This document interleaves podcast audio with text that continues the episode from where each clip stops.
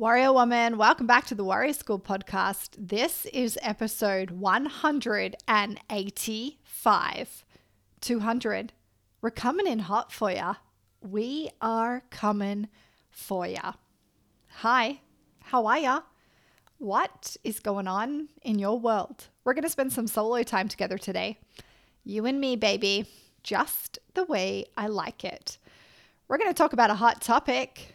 Uh, she's really hot. She even starts with H. We're going to talk about HIIT training, high intensity interval training, also known as SIT training, sprint interval training. And we'll talk about why uh, she was originally called SIT. Uh, I'm really excited for this conversation today to talk about this. It is something that I am experimenting with. Uh, it's something that I'm talking a lot about inside of Warrior School.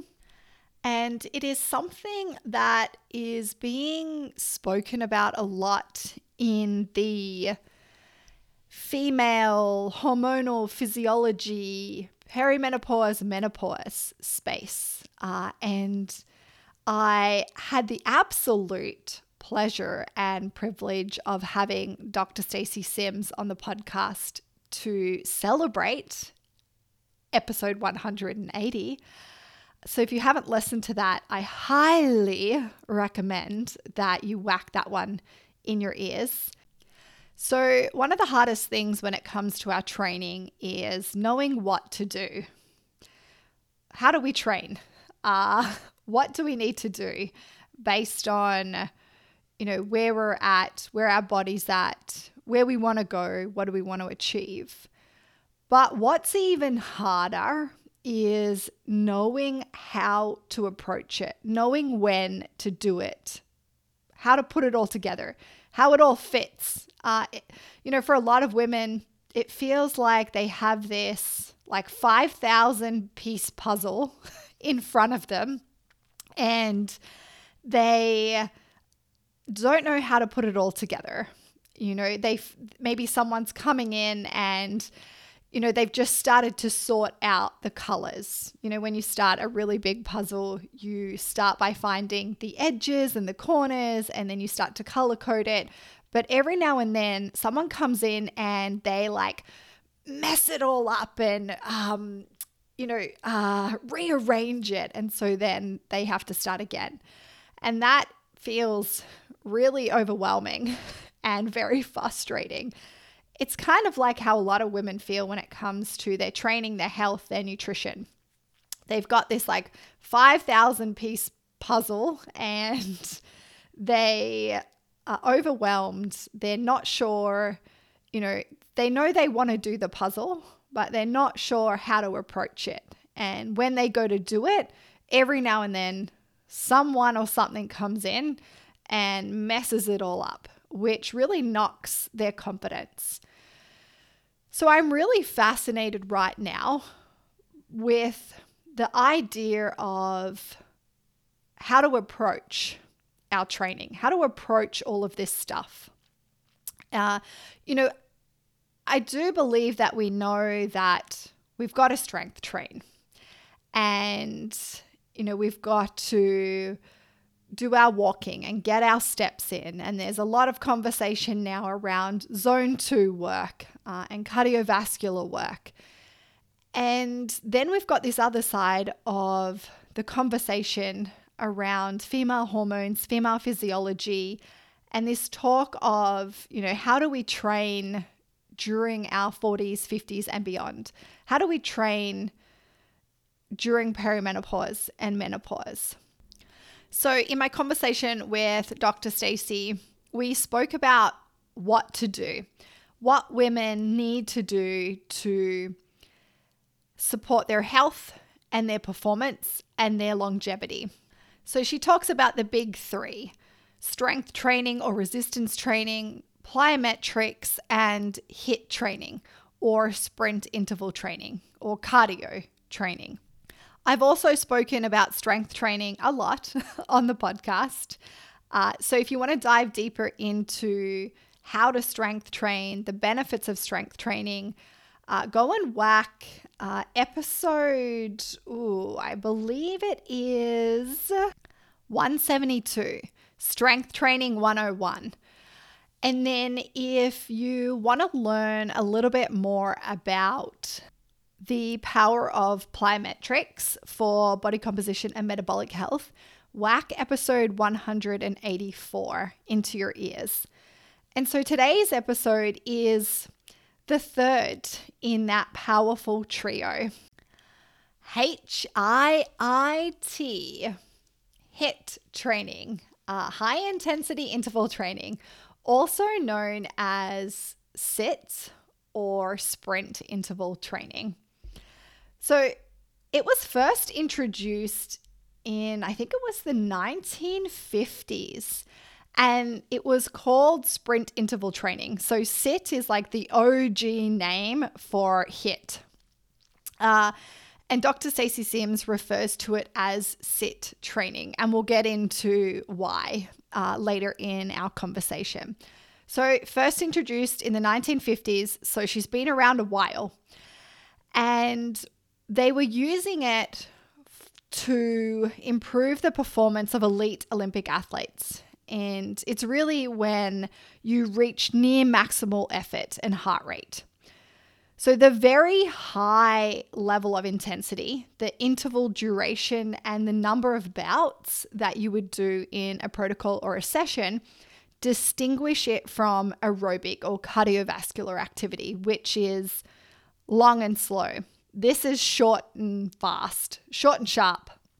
Uh, and the body uses different energy systems. So, with HIIT training or SIT training, we're using our anaerobic energy system. With uh, aerobic or cardiovascular activity, we're using our aerobic system. So, HIITs or SITs crucial features of this maximal effort, duration, and short rest periods, which triggers this anaerobic pathway of energy production that's what makes it different uh, from cardiovascular exercise, from running long distances. Now, most of the research is done on men. yep.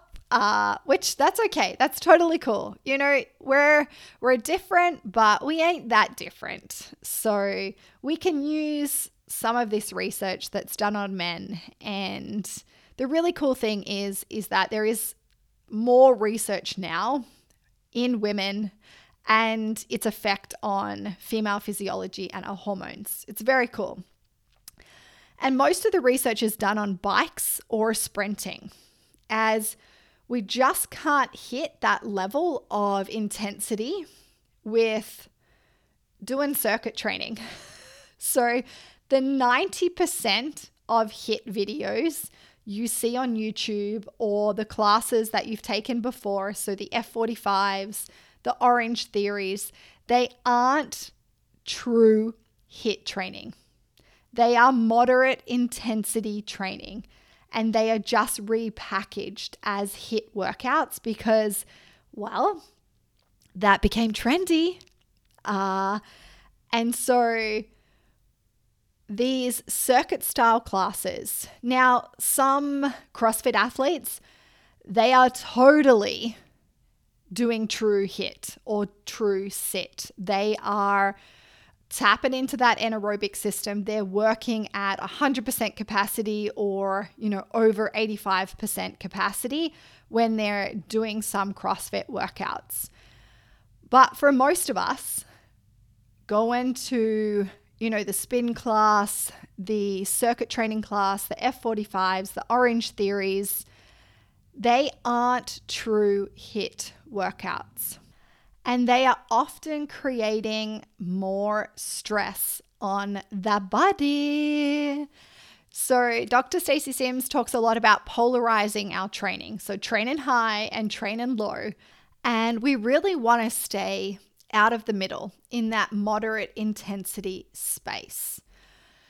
So, I work with a lot of women who are in the pro metabolic community. And I'm not going to go uh, too deep into what that is, But essentially, you know, there's this space now that really works on uh, the metabolism and the mitochondria and getting, you know, getting enough energy into the body and the body being able to use that energy. So they do a lot of work with the thyroid and food and uh, it's quite a big space. And one of the things that really came out of the metabolic space was that if we don't have a strong metabolism, if the body's not, if we're not eating enough, so if we're in low energy availability, if the body can't use the energy correctly, if we've got thyroid stuff going on, you know, mineral deficiencies, then there's a lot of stress on the body. And the body isn't safe or it isn't stable. And doing exercise, training, uh, can create more stress. So, this, you know, this idea or concept came out, which was exercise intolerance, that we're intolerant to exercise or training, which is so crazy because the human body is meant to move, uh, we're meant to train. It is probably the most important thing that we can do for our health, our hormones, and our longevity. There's so much research and science out there. But a lot of women became really afraid to train.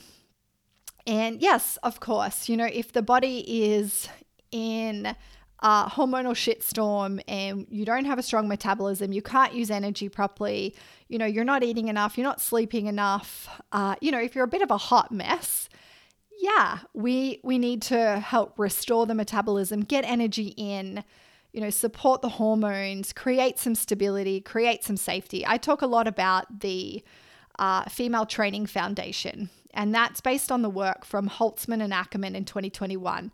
And they did a study on the nutritional recommendations for female athletes, and they created this model that basically showed at the base of the model, we need high energy availability. We need to be hydrated. We need to sleep we need to manage our stress.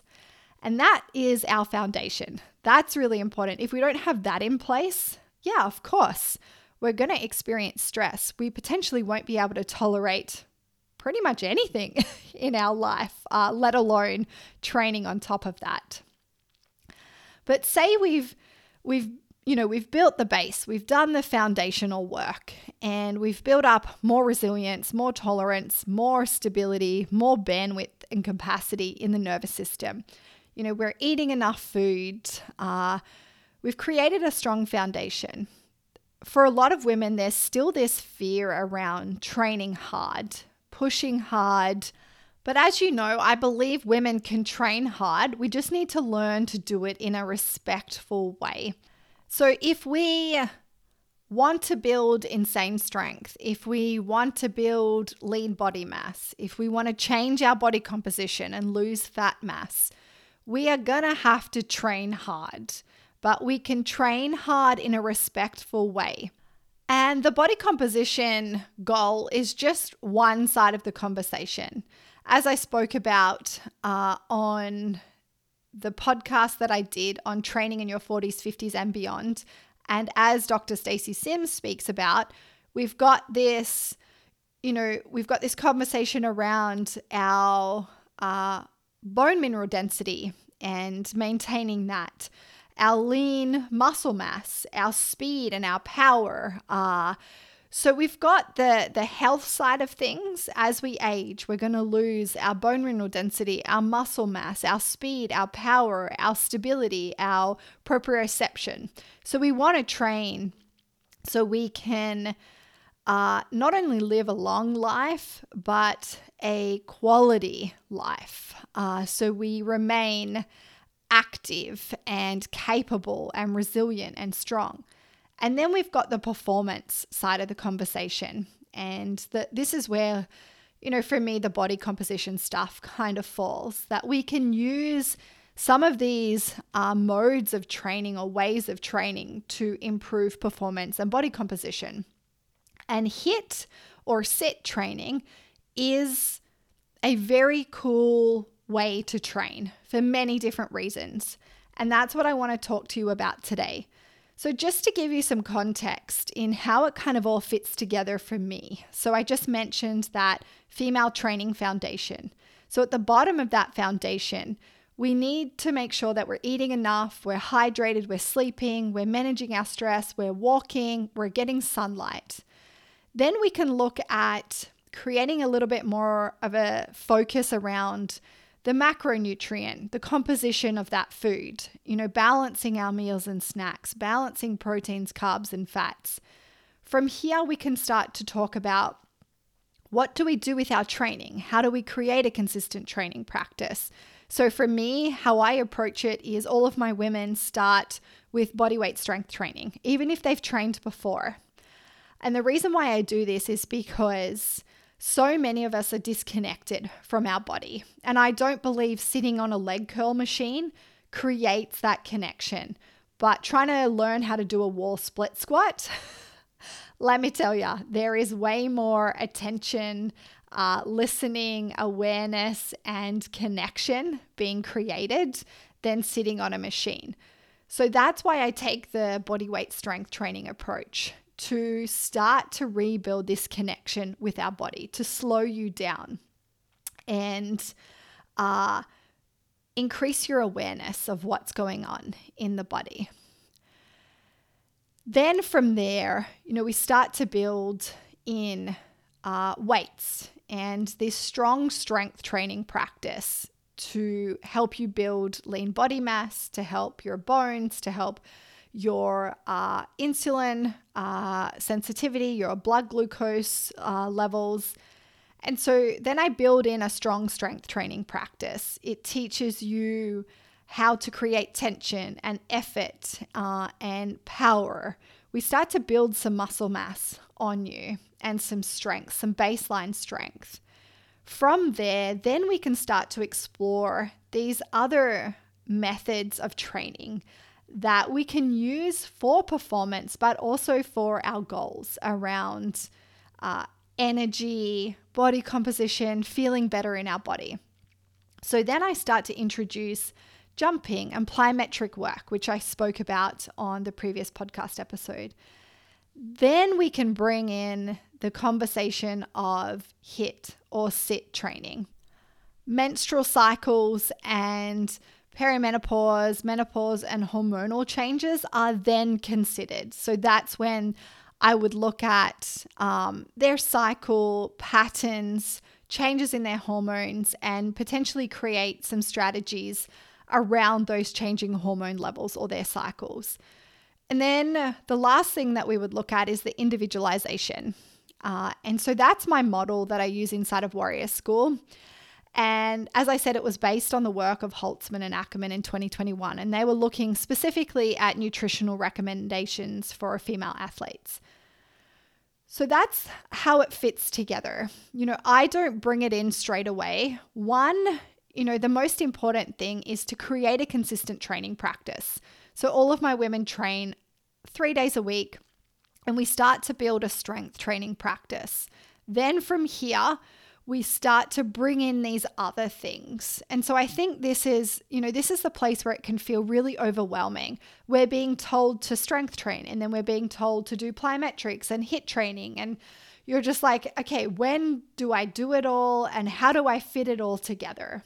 And I'm actually going to do a podcast episode on how to approach it all. And right now, I'm doing a mini series um, on the gram around this whole thing because I think this is like the gold, the golden ticket.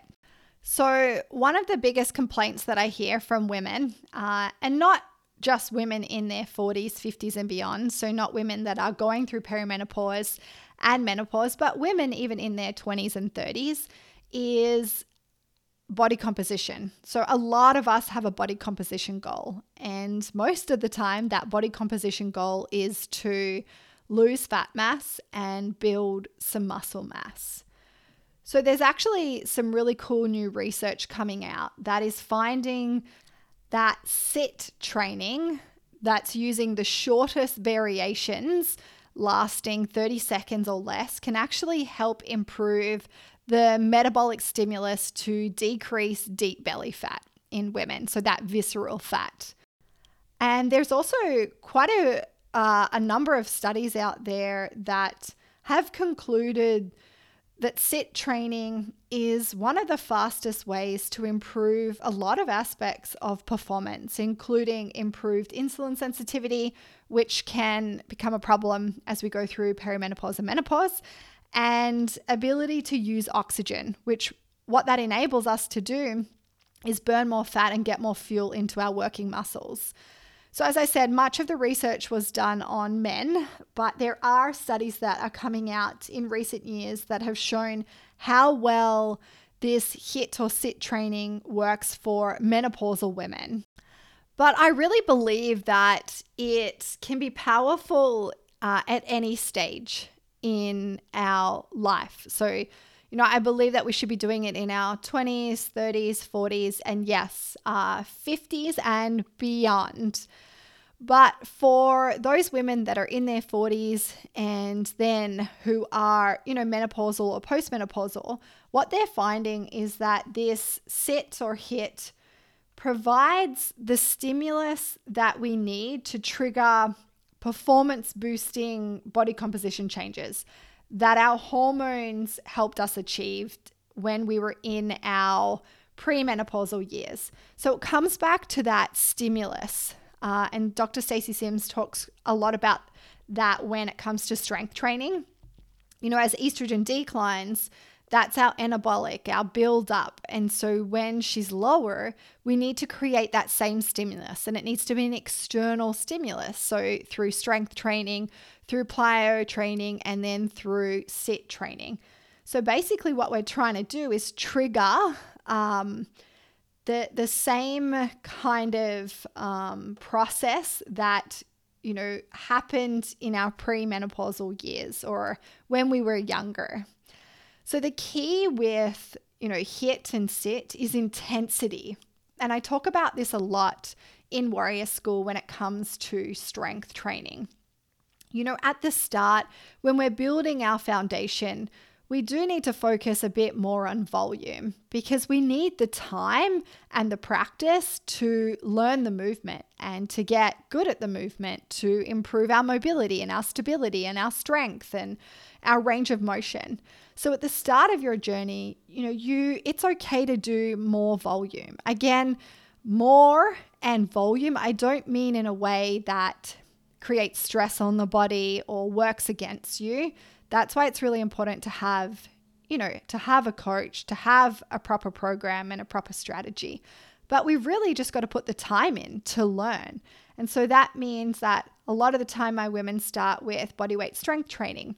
So because they're not lifting really heavy loads and the intensity is not there, we can focus a bit more on the volume and the practice. As they get deeper into their training practice, and we increase the intensity, we drop the volume. So, with HIIT training or sit training, the focus is on intensity. And we want to alternate those short bursts, like short, like really short. You know, they could be from like 10 to 30 seconds. Sometimes it's up to a minute, but mostly if we're holding it for about a minute, we're probably working around 85% of our max. Uh, if we're above that, we're probably working in bursts of 10, 15, 20, 30 seconds. And then it's followed by a relatively short recovery period. So if you're using your heart rate as a guide, uh, anything that sends your heart rate above 85% of your maximum is high intensity. So when you reach your, you know, our 40s and our 50s, it's really important to incorporate the shortest sharpest form of hit, and that is sprint interval training. So these sessions include super short, 10 to 30 second sprint style efforts, and they are extremely beneficial for us. As I said, a lot of the research is done on the bike or sprinting. So, for a lot of my women, we actually start on the bike. And because sprinting is hard. You know, we definitely need uh, a whole strategy and plan uh, around the sprinting side of it. You know, we've got to we've got to do a bunch of plyometric work. We've got to look at the gait. Um, from my experience, it's harder for a lot of women to generate the max effort or the power in sprinting. It's a little bit easier for them to generate that power or that effort on a bike.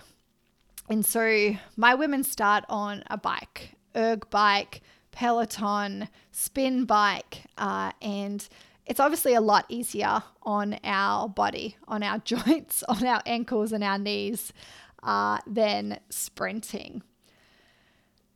So, one of the biggest benefits from doing it is this improvement in body composition.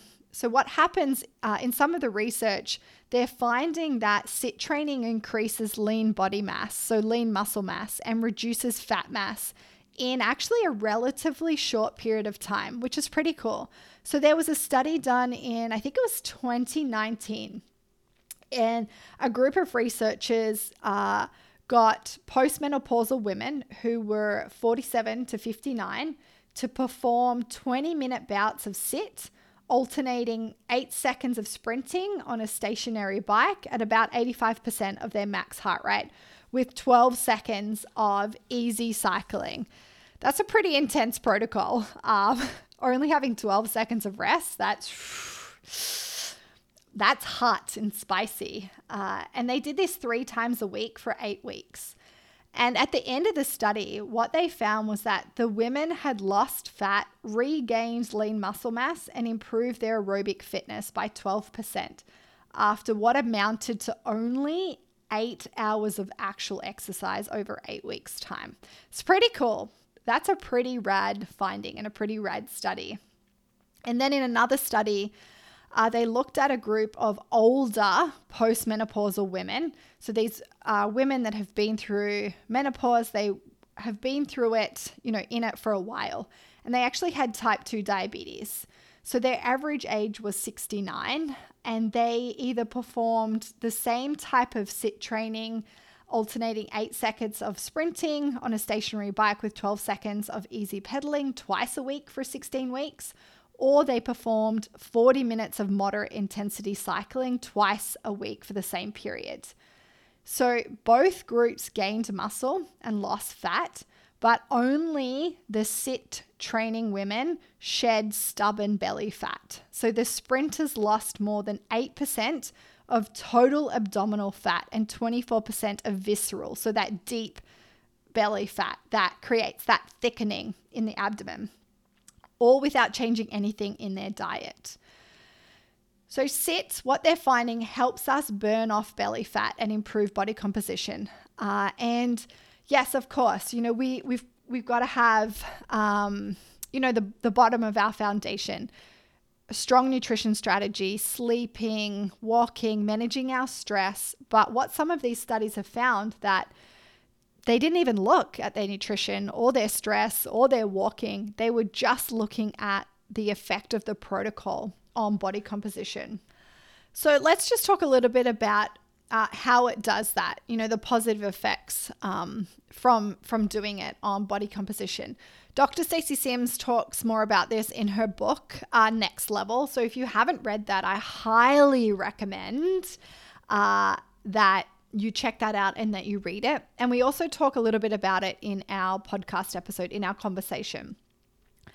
But essentially, what happens is that when we do sit, it actually helps us burn more fat uh, at rest. So when we're not exercising. And that comes from a couple of different places. You know, if sit training is actually helping us build lean muscle, lean muscle is active tissue. So that helps us um, with uh, raising our resting metabolic rate. So, the more muscle mass you have on you, the more active tissue. So, muscle um, burns fat at rest. So, if you want to do one thing for your health, make lots of delicious muscles. Make that muscle. So, that's one side of it. And the other side is that when we do this type of high intensity work, it demands carbohydrates and pulls a lot of glucose from our bloodstream. So before we go into menopause, uh, uh, an estrogen, so we call it E2, it helps with blood sugar control. And as we lose E2 uh, and we're, you know, through perimenopause and postmenopause, uh, we have a harder time with controlling our blood sugar. So, this is where we can bring in strength training and high intensity interval training to get the job done, to help us actually use glucose, to pull glucose into the muscles where we want it and not in the fat cells where we don't want it. So it actually helps with how we're using energy, using and storing energy, which definitely plays a role in um, helping us, uh, you know, with intense efforts, helping with performance, and also helps us with the body composition side of things. It also plays on our mitochondria. So those little, um, I think I spoke a little bit about them when we when I recorded the episode on plyometrics. But basically, we've got these little energy generating powerhouses in our cells. And doing strength training, plyo training, and HIIT training actually produces more mitochondria or better mitochondria. And that improves our insulin sensitivity and can help lower our fasting blood glucose levels, all of which is great for not only our metabolic health, but our cardiovascular health. So, as we age, our little mitochondria, they tend to not become as functional, and HIIT training can help them keep them firing, keep them firing on all their cylinders. There was a uh, there was a study, I think it was published. I can't remember what year it was published, but they found that the mitochondrial function of older exercises, so I think they were looking at, I think it was like 60 or 65 to 80, soared, so increased or improved 69% after 12 weeks of regular HIIT training. Uh, the older exercises, both male and female, saw no uh, gains following a lower intensity program. So they actually had the control group that did lower intensity uh, training, and then they had the group that did higher intensity training. And those that did the high intensity training, it had a positive impact on their mitochondria.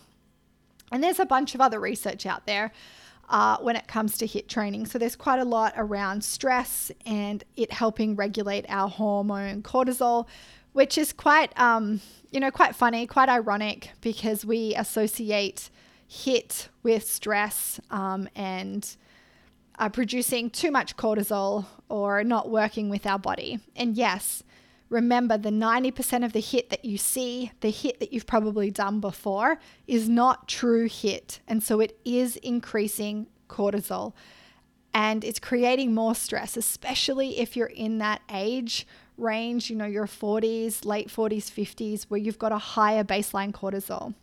And Dr. Stacy Sims speaks about it quite a lot how you know, doing this actually uh, pumps out or helps us produce more human growth hormone. Uh, it increases our testosterone and it decreases uh, a less desirable form of estrogen and actually helps counteract our cortisol. So, how do we do it? You know, how do we approach it? If we're strength training a few times a week, uh, where would we fit it in? Let's chat about how um, I approach it. So, the first thing is we don't want to overdo it. uh, and me, you know, I'm the queen of like all or nothing. I'm the queen of overdoing it. I really love to push hard, and sometimes I really overdo it. Uh, I just get really excited, especially when it's like a, you know a new thing that injects some like novelty and playfulness uh, into into my training uh, and it feels good. And then I'm reading all of the benefits of it. Uh, you know, sometimes I really just I want to do it all the time. But the first thing I can offer is we don't want to overdo it. All right. So as I spoke about on my previous two podcast episodes, I believe, I do believe having a consistent strength training practice really is the most powerful thing that we can do. And then we get to add this cool, fun stuff on top, which adds novelty, it adds a sense of playfulness. And yeah, there's some really cool benefits around, you know, improving other health and performance markers. So, first, consistent strength training practice three times a week. Learn how to lift properly and lift heavy weights. Then we can start to layer in the plyometrics. So, I gave you an approach in my previous podcast episode about how you could start incorporating plyometrics. And now let's talk about how we could start incorporating some SIT sessions. So, I recommend starting with one to two sessions per week. And then it depends on your current training program or plan or strategy as to where or when you would put them in. So, if you have a current strength training practice three times a week, and then you want to start to include a little bit of HIIT training, there's a couple of things that you could do or you could look at we want ample time for recovery, you know, especially when we're in our 40s, late 40s, and our 50s. We need a little bit more time to recover. So we have to take into account if we're strength training three days a week and maybe we want to do one to two uh, SIT sessions.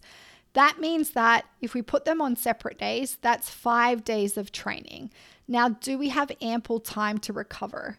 We could try it on for sure and see if the body's tolerating it. Uh, how's our biofeedback? Uh, does it fit in our lifestyle? You know, can we actually uh, get to five sessions a week or get to the gym five times? Now, if you are finding you don't have an ample time to recover, uh, maybe the biofeedback's going a little bit wacky, or actually it doesn't suit your lifestyle, you can't get to the gym or create time to do the session two more days in the week, well, then we could look at actually incorporating it into the current training program. So, some of the women I work with, and for myself, I pop it at the end of my sessions. It depends on the session, the intensity of the session. It will also depend on, you know, the biofeedback or how I feel. But for me, I I would need ample time to recover because my strength sessions are so intense. And I don't actually have the space or the time to go to the gym for extra sessions. So I pop them at the end of, well, I have a day where we go to the track and we do sprinting. But I would say uh, it's not a true HIIT session just yet because I'm getting back into sprinting. So I would say I'm really only about, you know, running at 50 or 60%. But I'm hoping that that track day will turn into a true SIT session. And then on one of the other training days, at the end of my session, I do a SIT session on the bike.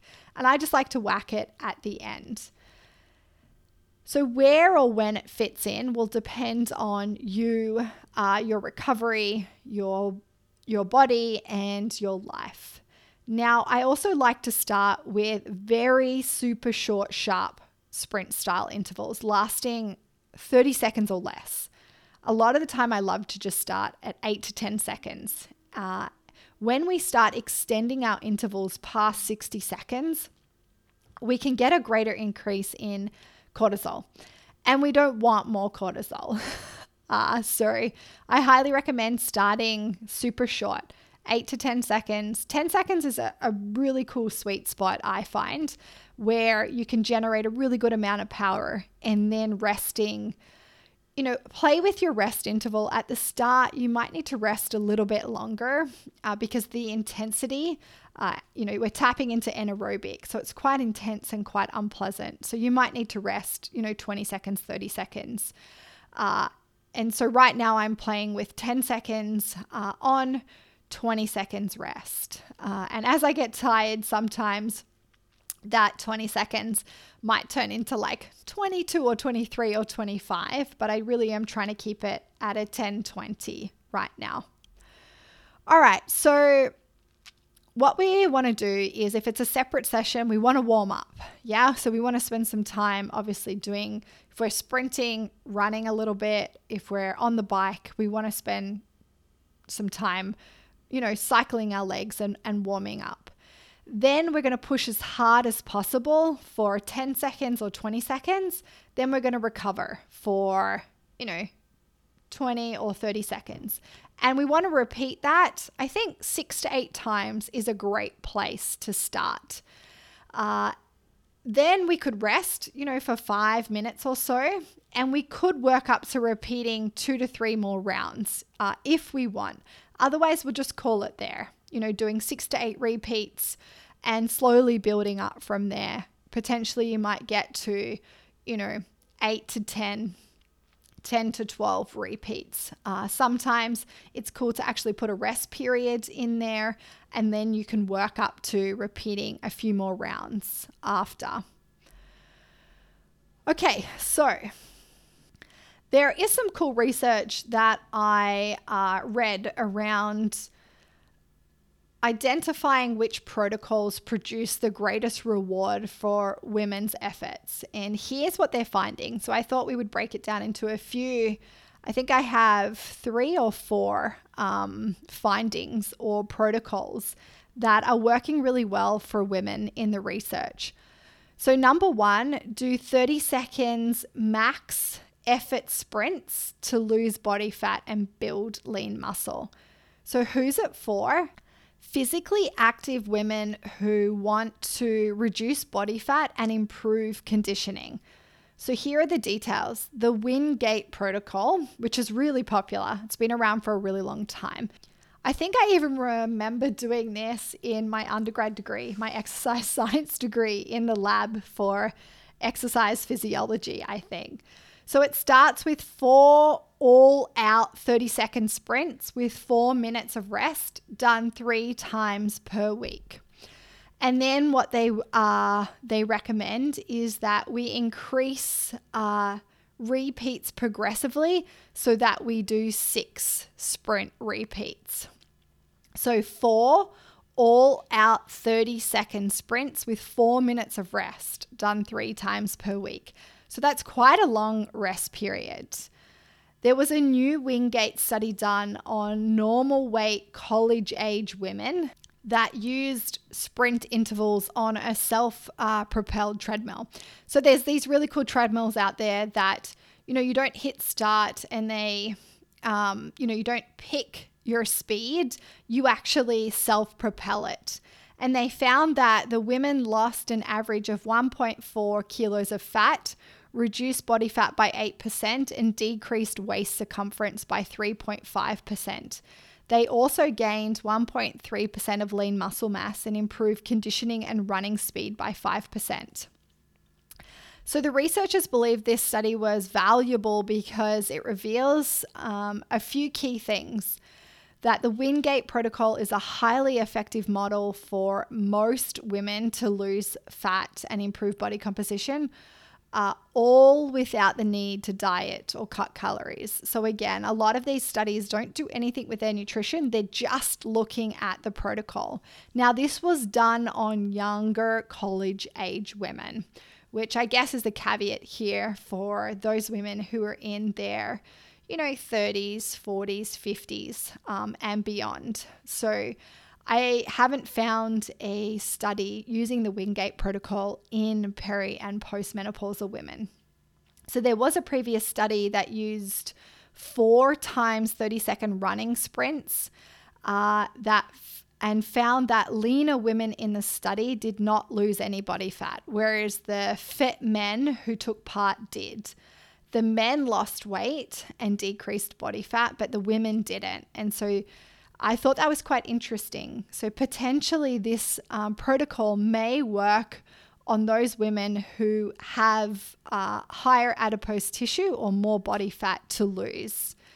So, they did conclude that uh, it may not be the best method for all women. Rather, training should be individualized, which we all know, uh, and that women who have lower body fat or who have trouble recovering effectively due to you know their metabolic health or outside stresses may benefit from high but not maximal intensity sprints. So we could potentially play around with the effort. Maybe we need to stay around 85%, not max effort. Uh, maybe 30 seconds might be too much to start off with. Uh, as I said, it would depend on your recovery, where you're at, uh, and what else uh, is in your training plan or strategy. So they talk about the importance of building up the conditioning and to time your recovery when using the protocol. They also do talk about how it's it's highly likely that some of the results are because they're using resistance. So when you use the self-propelled treadmill, there is um, some external resistance that's created, and that could stimulate the muscle building. Also, you know, and that's why a lot in the studies they'll use um, sprints against resistance. So, like running intervals done on that treadmill or with a weighted sled, or they'll do sprints on uh, um, a cycle, an erg, uh, or an airdyne, because there is external resistance that's being created on the body. So, the second protocol do moderately high intensity intervals to improve metabolism and get lean. Who's it for? Anyone who wants to lose body fat but feels they are under enough maximal stress in their daily life. Also beneficial for women who have endurance goals, along with a desire for a lean and lovely physique. so, the details. So, high intensity intervals take a little longer than all out training, but they say that they're highly effective and can provide um, also stress relief, like mental relief. So, one of the reasons they call them submaximal efforts or submaximal sprints, and they say that they're useful for women uh, because comparison studies of how men and women respond to interval training show that men achieve higher peak power, which is partly due to the fact that women tend to have less muscle mass than men. So, the some of the problems that I have seen when it comes to SIT training or HIIT training is that women actually have a problem generating enough power to reach those maximal intensities. One, we're smaller framed, uh, as I just uh, mentioned, that's what the research shows. So we don't have as much muscle mass on men. Also, we have more slow twitch fibers in our body. So we're not as great as you know, to generate speed and power. It can be trained for sure. And again, this is why I believe we need a strength training practice because if we get more muscle on us and we understand how to create tension and power through lifting heavy, that's definitely going to help us be able to achieve peak power when it comes to some of these protocols. So, what that really means is that men can go harder at the start of a sprint. And as the sprinting duration progresses, their performance can drop off rapidly. Where women maintain their pace. So they might we might not start off a sprint as hard, but we can definitely maintain this, the pace of that sprint. And so this allows us to achieve a higher heart rate, um, which we're able to maintain over the course of a workout or the SIT sessions. So, with this protocol, they talk about doing sub maximal intervals, so around that 85%, uh, no longer than a minute, so around a minute. And what they find is that that can allow us to increase our body's ability to burn fat and enhance the sensitivity of our cells to insulin for better energy use. So, there was a study that found fat burning increased by as much as 25% in response to submaximal high intensity cycle erg training using 10 60 second intervals at an 80 to 90% max with 60 seconds of active rest. So, if you're new to this, you could start with a one to one work rest ratio. Uh, so, you could do 60 second sprint interval, 60 second rest if you have some experience uh, with SIT training or HIIT training, you could do a larger work to rest ratio. So you could do a two to one or a three to one. Uh, and the best place to start with this is around, you know, a minute uh, with rest intervals of 30 seconds. Again, they do say train against resistance. So, uh, and to do it at least twice a week, especially if you're not currently lifting they highly recommend doing SIT training against resistance and doing it at least twice a week. And then if you are lifting, uh, there is benefit to still do it against resistance, but you could do it one to two times a week. The third protocol build conditioning and lose body fat with short all out sprints. So, in uh, this protocol, they look at overweight and novice women who want to change their bodies and fix their metabolism. So, the details of the protocol, they do very short, all out sprints that can help us um, who are new to exercise to lose body fat and improve our metabolic health. So, there was a study of 45 young women, and I, I can't remember their age, uh, but they did bike sprints and they did them three days a week, uh, and it produced I think it was 2.5 kilos of body fat loss and an increase in lean muscle mass of 0.6 kilos. And the women also lost uh, 0.15 kilos of belly fat, which is that visceral, deep um, abdominal fat. So, in the study, what their protocol was they did eight second resisted sprints followed by 12 seconds of low intensity cycling, and they repeated that 60 times for a total of 20 minutes. So 60 sounds like a lot, uh, but they're only doing eight second sprints. They did the, the total SIT session was 20 minutes, so they're very short sessions. And they compared this with steady state cardio cycling for 40 minutes. So, in half the training time, the interval group uh, dramatically improved their body composition, whereas the cardio group actually gained an average of 0.4 kilos or about a pound. Uh, so the sprint group lost most of their fat from their thighs and trunk, and this is this is the area. this is this is the hot area that a lot of us want to change our body composition. So, the researchers wrote that sprint training with the lower body musculature is valuable for producing a fat loss in the lower body in females.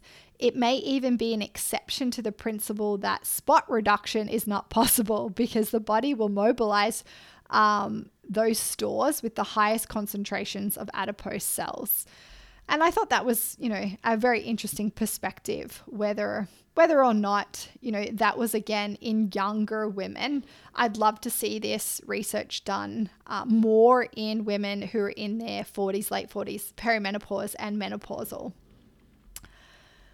Okay, so how to use it? As I said, their protocol was eight seconds on, 12 seconds off, and they did it three times a week and they did 20 minute sessions. Okay, that's it. That's all I have for you. Uh, hopefully, that was a cool conversation and it was helpful. If you have any questions, yeah, no, I'd love to hear from you. Uh, also, check out more of Dr. Stacy Sims' work. Uh, she has some really cool courses, really cool micro courses. Or if you really want help with all of this stuff, you know, if you want help with learning how to approach your training, putting it all together, if you want help with getting stronger, changing your body composition, improving your speed and power, you got to come and check out Warrior School. That's what we do. Uh, Warrior School is my online individualized and group coaching program for women. A lot of the women that I work with are in their late 30s, 40s, 50s, uh, and I teach them how to get more energy in, to build insane strength, and to create the body they love through strength training. And then we also whack in some very cool stuff around uh, what we've just spoken about today. But yeah, if you want support with it, I highly recommend you come and check it out. We're taking applications, so we're welcome we're welcoming women into this very cool school. You can uh, click the link in the show notes, jump on the website. Uh, if it's something that you think you, you would love to be a part of, fill out the application form and then we can book a free discovery call together. We sit down, we'll have a hot drink together, and we'll chat more about you and your goals and your world and your training and you know what a plan would look like for you over the 12 months that we would work together. Okay, warrior woman, I appreciate you and I will talk to you soon. Bye for now. Warrior woman, thanks so much for listening to this episode. If you haven't, please give the podcast some love by subscribing now. And if you enjoyed this episode, please rate it and share it with another warrior woman. Also, if you want to go crazy, I'd love if you wrote a review for the Warrior School podcast. And also share and tag me with your biggest takeaways for the episode on the gram. Okay, Warrior Woman, have a great week in training. Bye for now.